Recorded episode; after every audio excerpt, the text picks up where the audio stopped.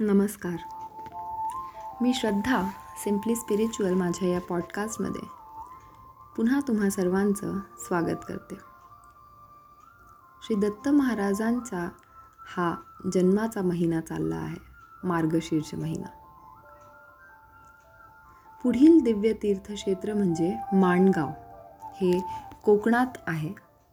योगीराज परमपूज्य वासुदेवानंद सरस्वती यांचे हे जन्मगाव. दत्तभक्त श्री गणेश शास्त्री आणि सौ रमाबाई या ब्राह्मण दाम्पत्यांच्या पोटी श्रावण कृष्ण पंचमी शके सतराशे शहात्तर अर्थात दिनांक तेरा ऑगस्ट अठराशे चौपन्न रोजी माणगावी स्वामीचा जन्म झाला. ते दत्त अवतारी सिद्ध पुरुष होते. कारण गणेश शास्त्रींना गाणगापुरी सद्गुरू दत्तात्रेयांनी दृष्टांत देऊन मी तुझ्या कुळात जन्म घेईन असा आशीर्वाद दिला होता. श्री टेंबे स्वामींचे आयुष्य म्हणजे केवळ दत्तात्रेयांच्या कृपेने विकसित झालेले आणि सर्वांच्या आयुष्यात सुगंध पसरविणारे ब्रह्मकमळ. स्वामींनी पायी भारत भ्रमण करून दत्त संप्रदायाचा प्रसार केला. त्यांच्या कार्याला दत्त संप्रदाय तोड नाही. त्यांना सर्व विद्या अवगत होत्या. श्री टेंबेस्वामी हे उत्तम वैद्य मंत्रसिद्ध यंत्रतंत्रज्ञ उत्कृष्ट ज्योतिषी मराठी व संस्कृत आध्यात्मिक वाढ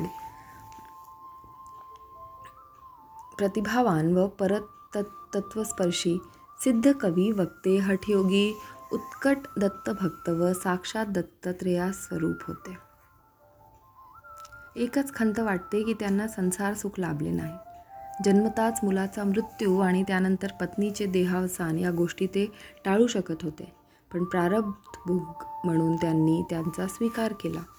स्वामीजींना अनेक विद्या अवगत होत्या अशा महान योगीराजाने गरुडेश्वर येथे एकोणीसशे चौदामध्ये समाधी घेतली. माणगाव हे क्षेत्र कोकणात सिंधुदुर्ग जिल्ह्यात सावंतवाडीजवळ आहे. सावंतवाडी ते कुडाळ या बस मार्गावर माणगाव फाटा लागतो. तिथून सात किलोमीटर या अंतरावर असलेल्या माणगावला जाता येतं. सावंतवाडीसाठी कोल्हापूरवरून नियमित बस सेवा आहे. या ठिकाणी निवासासाठी भक्तनिवास असून दुपारी बारा वाजता महाप्रसादाची व्यवस्था सुद्धा आहे. पुढील तीर्थक्षेत्र म्हणजे श्री क्षेत्र कडगंची वेदतुल्य अशा गुरुचरित्र ग्रंथाचे लेखन कडगंची येथे झाले. हे स्थान प्रसिद्धीस नव्हते परंतु आता श्री सायमदेव दत्त देवस्थान म्हणून प्रसिद्धीस आले आहे. गाणगापूरपासून तीस किलोमीटर अंतरावर हे पुण्यस्थान आहे. सायमदेव साखरे हा श्री नरसिंह सरस्वतींचा प्रिय व श्रेष्ठ भक्त होता. त्याच्याच पाचव्या पिढीत सरस्वती गंगाधर यांचा जन्म झाला. श्री सिद्धमुनींनी सांगितले आणि सरस्वती गंगाधर यांनी लिहिले तोच गुरुचरित्र ग्रंथ. गुरुचरित्राचा प्रत्येक अध्यायाच्या शेवटी श्री सिद्धनामधारक संवाद हे असा उल्लेख आहे. त्यातील नामधारक म्हणजे सरस्वती गंगाधर. सायमदेवाचे घराचे जागेवरच श्री सायमदेव दत्त देवस्थानचे मोठे बांधकाम चालू आहे. येथे श्री दत्तात्रेयांची मूर्ती पाहून मन थक्क होते. श्री सायमदेव दत्त देवस्थान ट्रस्ट समिती ही इथली देखरेख करते. पुढील दिव्य तीर्थक्षेत्र म्हणजे मंथनगड. आंध्र प्रदेशातील हे दिव्य क्षेत्र श्री श्रीपाद श्री वल्लभ स्वामी यांच्या प्रिय शिष्य वल्लभेश.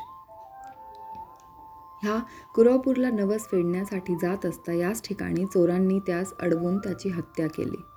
त्यामुळे श्रीपाद श्री वल्लभ स्वामींनी अवतार संपल्यानंतर सुद्धा आपल्या भक्ताच्या रक्षणासाठी येथे प्रकट होऊन आपल्या प्रिय शिष्यास परत जिवंत केले. तेच ठिकाण. हैदराबाद रायचूर बस मार्गावर मतकलपासून हे क्षेत्र दहा किलोमीटर अंतरावर आहे. मतकल या गावापासून येथे जाण्यासाठी रिक्षा किंवा बस मिळतात.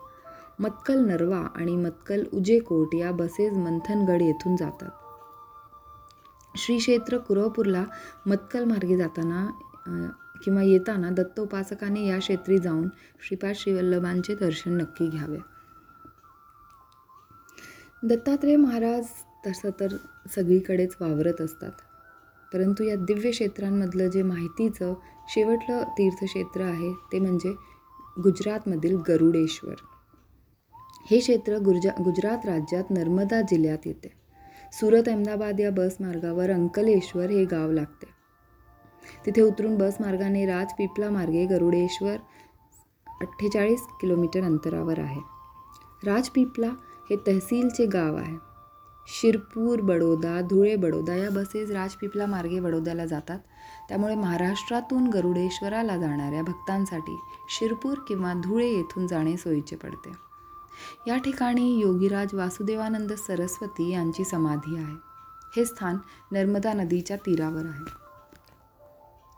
तर मला नक्की कळवा की सिम्पली स्पिरिच्युअलचा हे दत्त जयंती स्पेशल एपिसोड्स तुम्हा सर्वांना कसे वाटले? तुमचे मेसेजेस तुमचे कमेंट्समुळे नक्कीच मला आणखीन नवीन माहिती घेऊन यायला मोटिवेशन मिळेल. So stay tuned to simply spiritual नमस्कार.